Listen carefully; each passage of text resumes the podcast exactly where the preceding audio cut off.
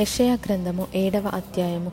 యూదరాజైన ఉజ్జియా మనుమడును యోతాము కుమారుడునైన ఆహాజు దినములలో సిరియా రాజైన రెజీనును ఇస్రాయేలు రాజును రెమల్య కుమారుడునైన పెకహును యుద్ధము చేయవలెనని ఎరుషలేము మీదికి వచ్చిరి గాని అది వారి వలన కాకపోయెను. అప్పుడు సిరియనులు ఎఫ్రాయిమీయులను తోడు చేసుకొనిరని దావీదు వంశస్థులకు తెలుపబడగా గాలికి అడవి చెట్లు కదలినట్లు వారి హృదయమును వారి జనుల హృదయమును కదిలెను. అప్పుడు యెహోవా యషయాతో ఈలాగు సెలవిచ్చెను.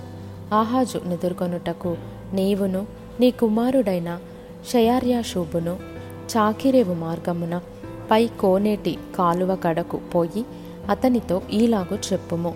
భద్రము సుమి నిమ్మలించుము. పొగరాజుచున్న ఈ రెండు కొరకంచు కొనలకు అనగా రెజీనును సిరియనులు రెమల్య కుమారుడును అనువారి కోపాగ్నికి జడియకుము నీ గుండె అవియనీయకుము. సిరియాయు ఎఫ్రాయిమును రెమల్య కుమారుడును నీకు కీడు చేయవలెనని ఆలోచించుచు మనము యూదా దేశము మీదికి పోయి దాని జనులను భయపెట్టి దాని ప్రాకారములను పడగొట్టి టాబేయేలను వాని కుమారుని దానికి రాజుగా నియమించేదము రండని చెప్పుకొనిరి. అయితే ప్రభువైన యెహోవా ఈలాగు సెలవిచ్చుచున్నాడు. ఆ మాట నిలువదు జరగదు. దమస్కు సిరియాకు రాజధాని దమస్కునకు రెజీను రాజు. అరవది ఐదు సంవత్సరములు కాకమునుపు ఎఫ్రాయిము జనము కాకుండా నాశనమగును. షోమ్రోను ఎఫ్రాయిమునకు రాజధాని షోమ్రోనునకు రెమల్య కుమారుడు రాజు. మీరు నమ్మకుండిన ఎడల స్థిరపడక యుందురు యహోవా ఇంకను ఆహాజునకు ఇలాగూ సెలవిచ్చును. నీ దేవుడైన యహోవా వలన సూచనను అడుగుము. అది పాతాళమంత లోతైనను సరే ఊర్ధ్వలోకమంతా ఎత్తైనను సరే. ఆహాజు నేను అడుగను. యెహోవాను శోధింపనని చెప్పగా అతడు ఈలాగు చెప్పెను. దావీదు వంశస్థులారా వినుడి. మనుషులను విసిగించుట చాలదనుకొని నా దేవుని కూడా విసిగింతురా. కాబట్టి ప్రభువు తానే ఒక సూచన మీకు చూపును.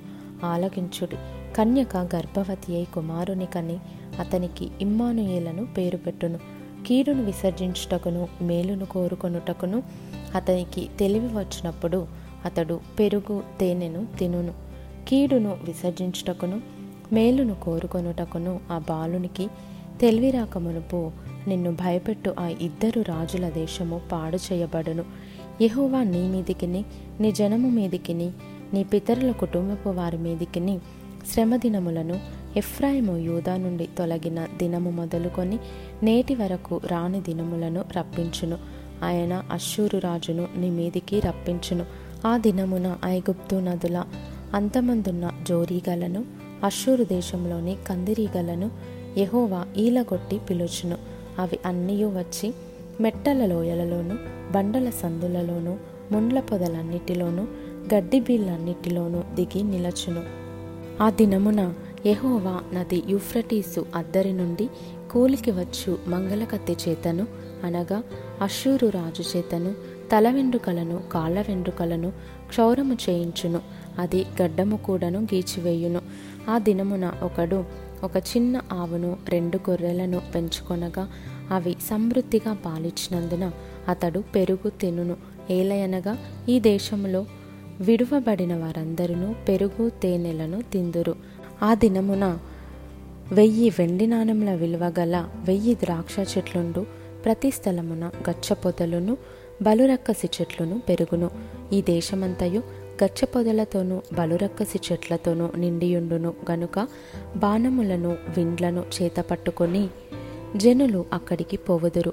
పారచేత త్రవ్వబడుచుండిన కొండలన్నిటిలోనున్న బలురక్కసి చెట్ల భయము చేతను గచ్చపొదల భయము చేతను జనులు అక్కడికి పోరు. అది ఎడ్లను తోలుటకును గొర్రెలు త్రొక్కుటకును ఉపయోగమగును.